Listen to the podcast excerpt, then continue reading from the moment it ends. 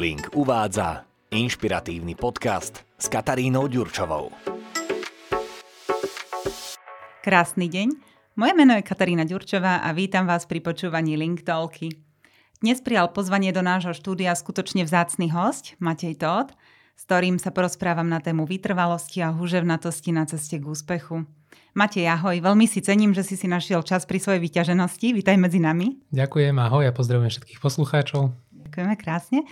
A myslím, že ťa špeciálne poslucháčom netreba predstavovať, lebo si dovolím tvrdiť, že si jedným z najznámejších slovenských športovcov v súčasnej doby. Avšak aspoň skrátke o tebe prezradím, že si bývalý slovenský reprezentant v atletike, 5-násobný olimpionik, najlepší chodec a jeden z najúspešnejších slovenských atletov histórie. Aktuálne pôsobíš v pozícii riaditeľa na pôde atletického športového klubu Dukla Banská Bystrica Snad som spomenula všetko podstatné, alebo ma doplníš, prosím ťa? Doplnil len jedno, že tá Dukla nie je len atletická, ale je to vojenské športové centrum, kde mám na starosti vlastne všetky športy, nielen atletiku. Uh-huh. Ako si sa zhostil tejto novej funkcie?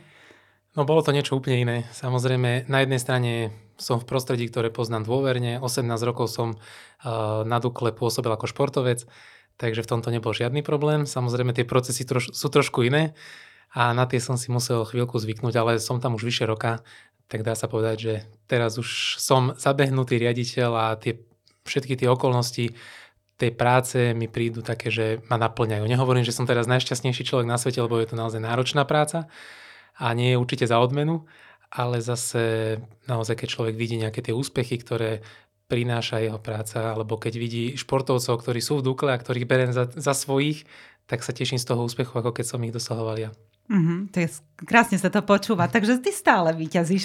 V podstate, v podstate áno, tento rok máme na konte už 74 medailí z vrcholných podujatí, takže vychádza to tak, že každý týždeň 1,5 krát som sa, zaba- uh, som sa potešil z nejakého pekného úspechu. Mm-hmm, nemusíš tvrdo drilovať, trénovať a môžeš sa tešiť. Tak super. Ono, vraví sa, že taký rok uh, trvá, kým sa človek zabehne na nejakej novej po- pozícii, funkcii, už potom vlastne sa tie aktivity opakujú a môže vnášať niečo nové, inovovať aj proces a prostredie. Ty si vlastne z toho prostredia vyšiel, takže si úplne že zabehnutý bol, aspoň si vedel, ako to tam chodí, nemusel si tieto veci nejakým spôsobom navnímavať. Ale bolo niečo, čo si úplne že zmenil od tvojho príchodu? Po tých dlhých skúsenostiach, ktoré som mal, tak som vedel, kde tá Dukla by sa mohla zlepšiť. Uh-huh. A boli to hlavne tie administratívne procesy. Samozrejme, športovej príprave je to vždy závislé od trénera, od športovca, tam veľa sa toho veniť nemôže. Respektíve je to na nich, ich zodpovednosť, ako sa budú pripravovať, ale tie administratívne procesy sú na Dukle veľmi zdlhavé, obšírne, každý papier, každý bloček chce 4 podpisy. Takže toto bolo niečo, s čím som tam išiel, že chcem to čo najviac zjednodušiť, aby to bola moderná inštitúcia, aby ľudia mohli robiť naozaj výkon a nie robiť len niečo preto, aby to splnilo tie podmienky. Takže toto bolo jedna z vecí, čo som chcel spraviť hneď. Samozrejme, ale nedá sa urobiť niečo zo dňa na deň. Človek si to musí navnímať, či, to, či ten podpis tam má nejaký dôvod a prečo tam je a či sa dá zjednodušiť ten na ten dokument. Mm-hmm takže nebolo to zase zo dňa na deň, ale, ale darí sa nám to. Myslím si, že už sme nejaké tie dokumenty stiahli z obehu, niektoré sa chystajú teraz pri ďalšej nejakej organizačnej zmene, takže tie procesy sú, snažím sa to obmieniať. Samozrejme pochopil som, že je to štátna organizácia, relatívne veľký valec, ktorý ide dopredu a, a nedá sa obrátiť o 180 stupňov alebo zahnúť s ním prudko a všetky zmeny, ktoré robíme, sa snažíme robiť tak, aby, aby naozaj ten, ten valec išiel ďalej a, a prinášal to, čo sa snažíme stále, co najlepšie podmienky pre športovcov. Mm-hmm. Takže si taký mladý, inovatívny manažer tentokrát, ale šport si úplne nezavesil na klinec, predpokladám, že stále trénuješ. Že už to... by som to nenazval tréningom, nie? ale stále športujem. A, tak, teraz tak, už si chodím dobre. z chuti zašportovať, už nie trénovať. Aha. Takže chodím, neviem, 2-3 krát do týždňa si zabehať s kamarátmi, niekedy sám, niekedy s manželkou a je to viac menej také hobby a pasia a do istej miery aj taká psychohygiena, lebo bol som zvyknutý byť svoju pracovná činnosť vonku a teraz sa to otočilo a som v kancelárii, takže snažím sa to kompenzovať aj trošku mentálne si vyvetrať hlavu, keď si idem sám zabehať. Aj z toho zdravotného zase vystrieť tú, tú chrbticu a trošku rozprúdiť tú krv v tele, takže ten šport uh, si neviem predstaviť život bez neho. Mm-hmm. Dá sa povedať o nejakej sile zvyku, že naozaj tie návyky, ktoré si vybudujeme v živote, nám niečo prinášajú. Ty si si budoval návyky športovca, môžeš nám o tom niečo povedať, že aké boli tvoje návyky, ktoré ťa viedli na ceste k úspechu? Tak šport je veľmi komplexný. Není to len o tréningu, to je súbor rôznych uh, detailov, ktoré do toho zapadajú a každý športovec musí byť športovcom 24 hodín denne. Aj rodinná oslava, čo nesúvisí so športom, musí byť naplánovaná tak, aby ten športovec mohol uh, absolvovať náročný tréning, preteky jedno s druhým, takže boli sme zvyknutí takto. To je len jeden z tých uh, detailov, ale potom také dôležité veci ako stravovanie, ako regenerácia, oddych, relax, mentálna pohoda, tak toto všetko patrí k tomu športovému výkonu a, a v podstate nielen ja, ale celá moja rodina, aj najbližšia, ale aj tá vzdialená, bola naučená, že sa to prispôsobovalo mne. A postupne teda samozrejme pri zmene alebo pri skončení kariéry už to není o mne a to som rád, že už konečne môžu aj aj oni si veci robiť tak, ako im vyhovuje. Ale tie niektoré návyky, ktoré som ja mal zaužívané, či už je to stravovanie, alebo taký nejaký režim dňa, ja neviem, skoré stávanie, nájsť si ten čas aj na nejakú, nejaké to športovanie, tak to mi zostalo a jasné, že už tá strava a dieta není taká prísna, ako bola počas športovania, ale keď niečo robíte roky, tak naozaj sa vám to tak zaužíva, že, že do tých zlozvykov potom sklznete oveľa ťažšie, aj keď snažím sa teda aj nejak na silu niekedy ten zlozvyk si vybudovať nejaké sladkosti alebo niečom podobnom. Tak ale znie, že ste celkom vybalansovaní, že si, si vycvičil ten, ten život, mm. že ako to má plínuť. Uh, sníva sa ti niekedy prípadne, že športuješ? Už, nie. Už sa nie. ti nesníva? U mňa to bolo že, také že špecifické, že uh, tá, koniec kariéry bol predlžovaný asi trikrát, ja som, ale možno aj štyrikrát. E, bolo veľa takých e, met, keď som si povedal, že stačí, že tá moja kariéra je na konci. Vždy ma niekto presvedčil, väčšinou teda celá tak, taký ten spoloč, celospoločenský tlak na to, že ešte, ešte treba vydržať e, po tú olympiádu, ešte treba uh, potom aj po korone aj keď sa posunula Olympiáda, netreba to zavesiť na klinec, ešte vydrž. Takže keď už prišiel ten deň, kedy som konečne mohol tie tenisky zavesiť na klinec, tak som to bral ako úľavu, že už naozaj stačí. A tým pádom úplne som v, tým, v hlave presvedčený o tom, že som dal do toho všetko a nebanujem naozaj ani sekundu, ani minútu, že ešte by som mohol niečo, alebo také tie vnútorné boje. A tým pádom podľa mňa s tým súvisí aj to, že ani tie sny nie sú o tom, lebo vôbec to v tej hlave nemám. Hmm. To, to som sa ťa chcela aj spýtať, že čo ťa motivovalo na ceste toho úspechu. No, my vidíme len ten cieľ, dá sa povedať, hej, len tie plody tvojej práce. Ale od malička si vlastne mhm. vyrastal športom, v športovom prostredí, v športovej rodine. A si si budoval vlastne tú kariéru profesionálneho športovca a to, že tie výsledky už potom prichádzali mm. také svetoborné, tak to, to sme všetci videli a to nás hnalo k tomu, že my sa chceme tešiť s tebou mm. rovnako, ako sa ty teraz tešíš s tými športovcami na Dukle. Takže čo okrem uh, toho tlaku verejnosti ťa hnalo uh, ísť za svojou kariérou? Čo považuješ mm. za také základné piliere myslím, toho že, úspechu? Áno, myslím, že ten úplne najdôležitejší bola láska k tomu, čo robím. Naozaj ma to bavilo. To bolo vyslovene niečo, čo som bral za svoje a aj keby to možno neprinášalo také úspechy, ako to nakoniec prinieslo, aj keby nebola taká úžasná podpora verejnosti a fanúšikov, tak asi by som to robil s rovnakou radosťou a nebol v tom nejaký zásadný rozdiel. A navyše aj tá podpora takej tej verejnosti prišla až po tých najväčších úspechov, úspechoch, čo bolo už možno 20 rokov od začiatku mojej kariéry, keď som ako 13-ročný začal a olimpijský víťaz som sa stal 33-ročný, tak tých 20 rokov ma hnalo hlavne toto, že to je radosť toho, čo robím, že môžem byť šťastný človek, že moja práca je zároveň aj mojim koníčkom, eh, že ma to v podstate naplňa. Postupne teda k tomu pri, eh, pribudalo aj nejaká spokojnosť a radosť mojej rodiny, že som bral šport ako prostriedok k tomu, aby sme boli šťastní, že nám vlastne v podstate vytváral taký ten spokojný a pokojný život. No a potom teda tá tretia motivácia bola už tak v závere tej kariéry, keď už sa k tomu pridala naozaj úžasná podpora ľudí všeobecne a fanúšikov. Hmm. Hovorí sa, že talent nie je úplne až tak najdôležitejší element, keď chce mm. byť človek úspešný, že je tam určite aj nejaká samotná vytrvalosť, húževnatosť v tom človeku, ktorá sa tam musí nachádzať.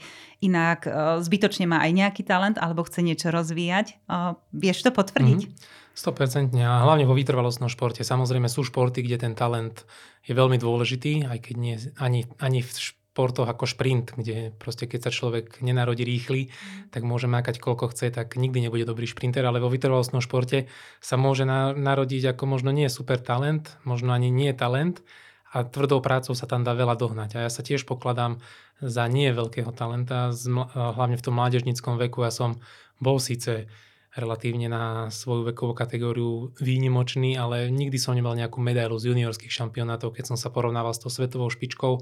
Nikdy v tom veku som ešte nebol teda uh, pokladaný za veľkú hviezdu a nemal som na čele napísané, že toto bude olimpijský víťaz. Bol som de facto úplne obyčajný chalan, ktorý tvrdo pracoval a z roka na rok sa zlepšoval. Takže ja len môžem potvrdiť, že ten talent bol u mňa možno 5-10% úspechu a skôr som mal talent na to znášať tú drinu a moje telo dokázalo rešpektovať všetky tie podnety a tvrdú prácu. To zase nie každé telo dokáže e, vydržať tie veľké záťaže a kilometre, takže v to, skôr v tomto som vnímal svoju výhodu, že som bol odolný a mohol som teda trénovať veľa. Ale samotný ten talent bol naozaj minimálne nejaké možno pak percentíčko e, z môjho pohľadu a zbytok bola tvrdá robota a samozrejme aj všetky tie okolnosti, ktoré som spomínal, že to nie je len o tej tvrdej robote, ale aj o šťastí na ľudí, aj o tom mať v sebe práve tú cieľa vedomosť, vytrvalosť a, a húževnátosť, odolnosť a schopnosť spolupracovať uh, s ostatnými a využiť v podstate každý ten detail, ktorý tam do toho príde a, a všetko to potom vyskladať do tej pyramídy, ktoré, na, na ktorej vrchole sú jedny preteky, mhm. ale keď nezapadne poriadne, tak uh, sa tam nedá dostať. Úplne všetko, celú tú cestu prispôsobiť. Je to nejaká stratégia, ktorú si musíš zvoliť a potom takticky si ísť hej, za tým cieľom. Ono, ten šport je veľmi podobný podnikaniu, keď sa to tak vezme. Mm-hmm. Ty máš návyky vybudované, proste predurčený na úspech, máš sebe vášeň, ktorú dokážeš rozvíjať teraz iným smerom, napríklad tým manažerským bytím mm-hmm. na Dukle a môžeš tam vnášať nejaké svoje postrehy a zažité. Um, neuvažoval si nad kariérou podnikateľa? uh uvažoval, ale tým, že pochádzam z rodiny, kde čo si pamätám, tak väčšina boli zamestnanci a, mhm. a nikto ne, nemal som taký vzor. A vždy tam bola u mňa taká obava, že prevziať to úplne do vlastných rúk a ísť do nejakého určitého rizika, lebo ten podnikateľ to je naozaj niekedy hra. A keď má človek rodinu a nejaký zabehnutý život, tak prichádza do takých obáv, že či, či to mm, zvládne a či nielen sebe, ale môže tým pádom stiahnuť aj, aj svojich blízkych. Takže u mňa vždy prevládal ten strach nad tou chuťou a mm. zvažovaním, takže nakoniec nie, ale úplne súhlasím s tým, že ten šport je veľmi podobný podnikaniu. Ja keď som bol na rôznych prednáškach, keď som rozprával o svojom príbehu životnom a športovom, tak vždy sme hľadali tie spoločné nejaké eh, črty podnikania a, a športu a v podstate každý sa tam našiel. Podľa mňa sa to dá úplne nakopírovať mm. krásne. Uh, super, akože Dobre, je aj toto možnosť, že ostaneš vlastne profesionálny manažer a budeš rozvíjať, lebo ja si nemyslím, že ty si človek, ktorý ide od 8. do ja neviem, mm. tretej alebo štvrtej zavrieť dvere a koniec, hej. Mm. Uh, ja mám taký pocit z teba, teda si videný, uh, baví ťa to, mm. uh, z, práca, víkend, sviatok, piatok, to, to presne je aj podnikanie. Takže máš šliapnuté stále, máš. Áno, uvidíme, čo bude po tejto... Jasné, uvidíme, čo bude po tejto kariére. Samozrejme aj tá riadiacia funkcia mm-hmm. je veľmi náročná, nedá sa asi robiť 10 ročia, takže mm, idem naozaj rok za rokom, mám cieľ do, dokončiť svoju prácu hlavne do olympijského cyklu do roku 2024, potom si to prehodnotiť aj v sebe, mm-hmm. samozrejme aj e, náš zriadovateľ ministerstvo obrany tiež bude mať možno iné mená lepších uh, manažérov a tým pádom uh, samozrejme sa posuniem ďalej a toto je jedna z možností, keď, uh, keď skončím túto funkciu a budem mať relatívne zabezpečenie, tak potom sa môžeme pustiť do, do ďalšej práce. A tam nevylučujem, že by to mohlo byť práve niečo takéto, kde človek už bude zase na druhej strane mať výhodu, že je sám sebe pánom a môže si to nejak tak manažovať, do akej miery to chce hnať do úspechov a do ziskov a do akej miery chce mať niečo, čo ho naplňa a čo prináša nejaký benefit. Mhm. Povedz nám, akú školu vysokú si študoval. Ja, a akú to má spojitosť s tým, čo teraz robíš? Spojitosť to nemá takmer žiadnu ani so športom, ani s tým, čo teraz robím. Ja som vyštudoval žurnalistiku ano. v Nitre A bola to taká vylúčovacia metóda, nebol som zase nejaký talent na písanie, moja jediná skúsenosť so žurnalistikou pred tým, ako som mu začal študovať, bola asi sloh, e, slohová práca pri maturitách, ale išiel som vylúčovacou metódou, aká škola sa dá študovať e, popri športe, mm. aby sa to dalo nejak zladiť. A, a nechcel som nič s telesnou a nechcel som nič s matematikou, tak mi tam zostalo zo pár odborov, ja neviem, nejaká možno psychológia, e, sociálna práca a práve žurnalistika, ale tam som si povedal, že ona možno nie je priamo, ale je v určitej spojitosti so športom, lebo ten športovec, keď je známy, tak v podstate s tými kamerami a mikrofónmi sa stretáva stále. A mne tá žurnalistika veľmi pomohla nakoniec. A tých skúseností, ktoré som aj počas štúdia nabral a ktoré som si potom vedel nejak spojiť so športovou kariérou, s tými rozhovormi, tak mi to veľmi pomohlo a teraz už ani nehovorím. Táto funkcia je už veľmi blízko, lebo v podstate riaditeľ také organizácie samozrejme je to aj nejaký manažment, je to nejaké riadenie ľudí, ale hlavne je to o komunikácii a, a v tej úlohe riaditeľa Dukly je to hlavne o komunikácii s verejnosťou a, a nejak propagovať tie výsledky, ktoré robíme. Takže v tomto som si tom našiel a Um, uvidíme. Zase je to jedna z tých možností, čo po tejto kariére sa možno raz dostane k nejakému mikrofónu a bude zo mňa aj novinár alebo, alebo komentátor alebo spolukomentátor. Uvidíme. Alebo si spravím podcast. si vítaný kedykoľvek. Ako ja prezradím divakom či poslucháčom, že keď sme sa pripravovali na náš podcast, teda ja som ti dala termín, mm. dala som ti tému a ty si nechcel otázky dopredu. akože tá improvizácia ti ide. A čoho sa chytíš, asi to, to ti je proste dané. Ne. Takže musím ťa veľmi pekne pochváliť. Ďakujem. ďakujem. Ja priznám sa, že nemám rád otázky mm-hmm. vopred, lebo tam potom sa zamotávam aj sám do svojich myšlienok, že čo všetko by som chcel povedať. A čo si chcel povedať. Áno, takéto, Aha, to som presne, zabudol. Tuto mm-hmm. improvizácia, keď je, tak poviem proste, čo, čo naozaj cítim, mm-hmm. ako to vnímam a a príde mi to oveľa autentickejšie a tým pádom srdečnejšie a úprimnejšie. Áno a krásne vieme rozvíjať tú tému, ktorá, ktorá nám mm. plinie. A čo som sa ťa chcela ešte opýtať, lebo ja mám nejaké bodiky, mm. aby som niečo neopomenula. A keď sme sa rozprávali na tému, že všetko ostatné išlo bokom a ty si bol na prvom mieste v tej rodine a tak celkovo, um, si toho názoru, že keď človek chce byť úspešný a šťastný v živote, mal by seba dávať na prvé miesto, alebo má to aj svoje úskalia a nejaké ako slabé miesta? No ja, pre mňa je tak uh, blízka a čo ma možno aj charakterizuje je pokora. To znamená, asi by som nie úplne autenticky teraz rozprával, že jasné, že ten športovec a každý človek má mať silné ego a proste nemyslieť na nikoho iného. Pre mňa to určite nie je niečo, čo mám v sebe, aj keď, áno, tá moja športová kariéra nakoniec tak bola, že, že museli ostatní ako keby stiahnuť z tých svojich požiadaviek. Na druhej strane vždy som sa im to snažil kompenzovať, ako som len vedel. Ako mhm. som prišiel zo sústredenia, ako nám skončila sezóna, tak v podstate som sa snažil celý odovzdať im a vrátiť im to, čo som im počas roka bral. Takže vnímal som to, že, že, že sa voči mne alebo kvôli mne obetujú a chcel som im to nejak vrátiť.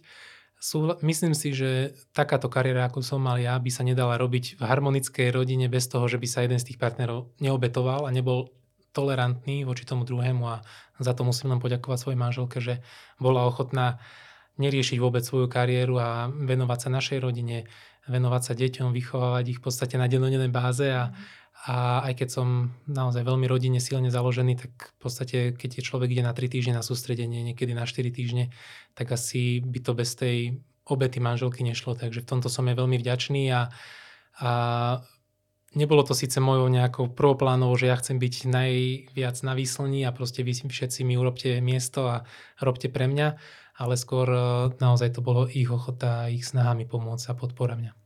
Tak tu sa mi tak ukazuje, že naozaj myslieť aj na to okolie, aj mm. keď si dať seba na prvé mm. miesto a teda ja si musím mm. prispôsobiť nejaké podmienky, ale neopomínať to okolie. No.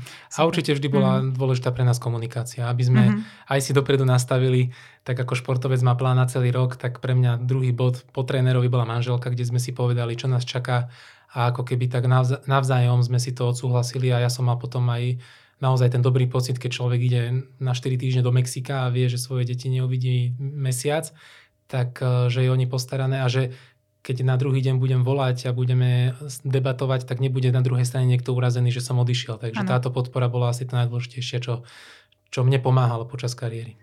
A je niečo v živote prípadne, čo ľutuješ? Čo si mohol urobiť inak?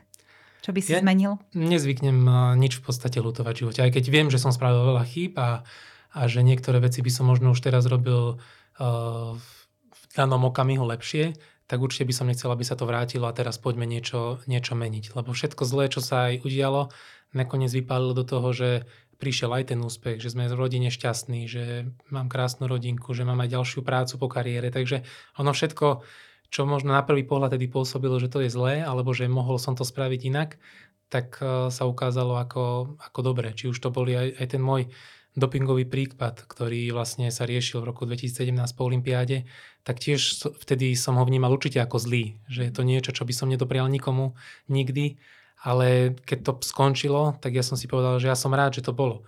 Lebo ma to naučilo mnoho viac ako každý úspech.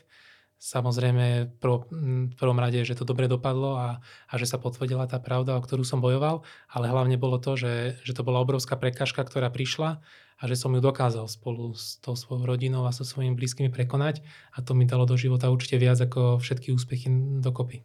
Som rada, že to spomínaš, lebo v živote človeka nie sú len šťastné mhm. chvíle.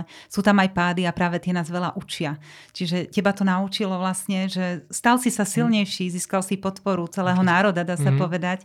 A, a, a hnalo ťa to ešte viac za tým úspechom a asi toto si mal v hlave, keď si si išiel po to víťazstvo. Takže, a napísal si knihu, áno, síce som mu nepísal ja, ale, ale áno, bolo to krás, boli to krásne rozhovory a mm.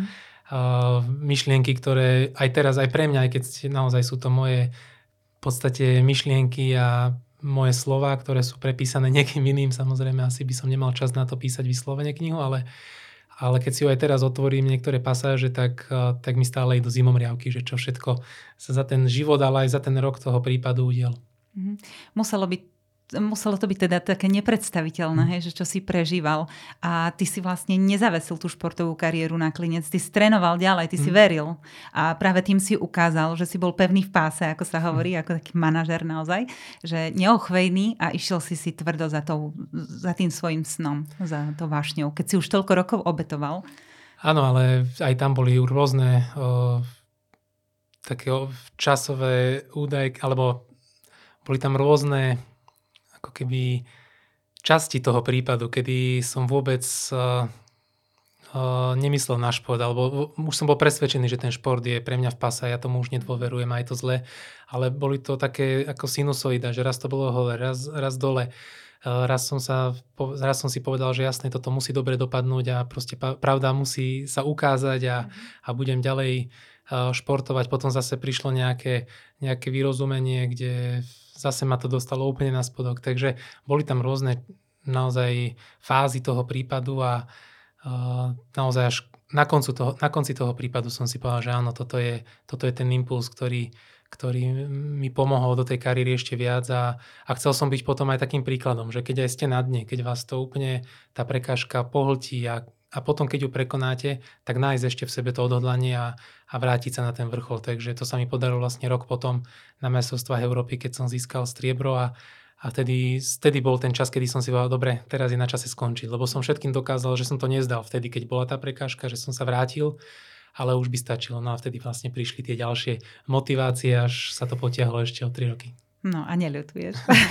Nie, hovorím, že neľutujem, samozrejme aspoň teraz naozaj na 100% som presvedčený, že som dal do toho všetko. A možno keby skončím v tom roku 2018, tak ono by to dopadlo veľmi podobne, čo sa týka tých úspechov, lebo už vlastne po tom období uh, 14. miesta na Olympiáde asi by nebolo nič také, čo, čo ma až tak naplnilo. Ale áno, bola to 5. Olympiáda, čo na Slovensku som jediný atlet, ktorý absolvoval 5 Olympiád a tým pádom je tam niečo zase taký ten vzor, že človek môže vytrvať a ísť aj cez tú svoju možno komfortnú zónu ale minimálne v tom 2018 by tam boli tieto otázky. Čo keď som skončil, čo ak by som sa ešte vrátil, ale čo, čo ak by som ešte na tej olympiáde získal medailu. Teraz viem, že som tam dal všetko a, a je to tak, ako má byť. Tak, pôsobíš vyrovnanie a šťastne. Teda ja ťa tak vnímam, mm-hmm. takého človeka ťa aj poznám.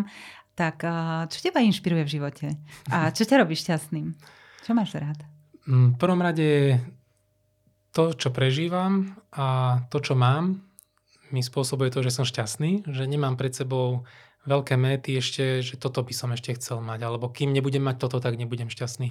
Užívam si ten daný okamih, ktorý je, lebo samozrejme vždy sa má dať, vždy sa dá viac, vždy sa má dá byť lepšie a takisto aj všetci sa môžeme mať lepšie, všetci môžeme byť šťastnejší, usmiatejší, ale v tomto momente, v ktorom sme, sme spokojní a šťastní, aj tým, že sú tam nejaké možno drobné trápenia, že sem tam nejaká zlá známka v škole, ale proste v tom danom okamihu sa snaží byť šťastný. Takže toto je, toto je to, čo ma robí šťastným, lebo nepotrebujem nič viac k tomu. Mm. A samozrejme, keď si to zhodnotím, že čo to aktuálne je, tak hlavne je to pre mňa spokojná rodina, šťastná, že sa môžem vrátiť domov s úsmevom, že ma čaká naozaj taký ten ostrovček normálnosti, kde sa máme radi, kde si vieme povedať veci a toto je to najdôležitejšie a to je, bez tohto by všetko ostatné bolo pre mňa nezmyselné. Mm-hmm. A nachádza si v tom všetkom nejaký priestor aj pre nejaké vzdelanie, rast osobnostný? Neviem časovo ho nájsť, ale našiel som.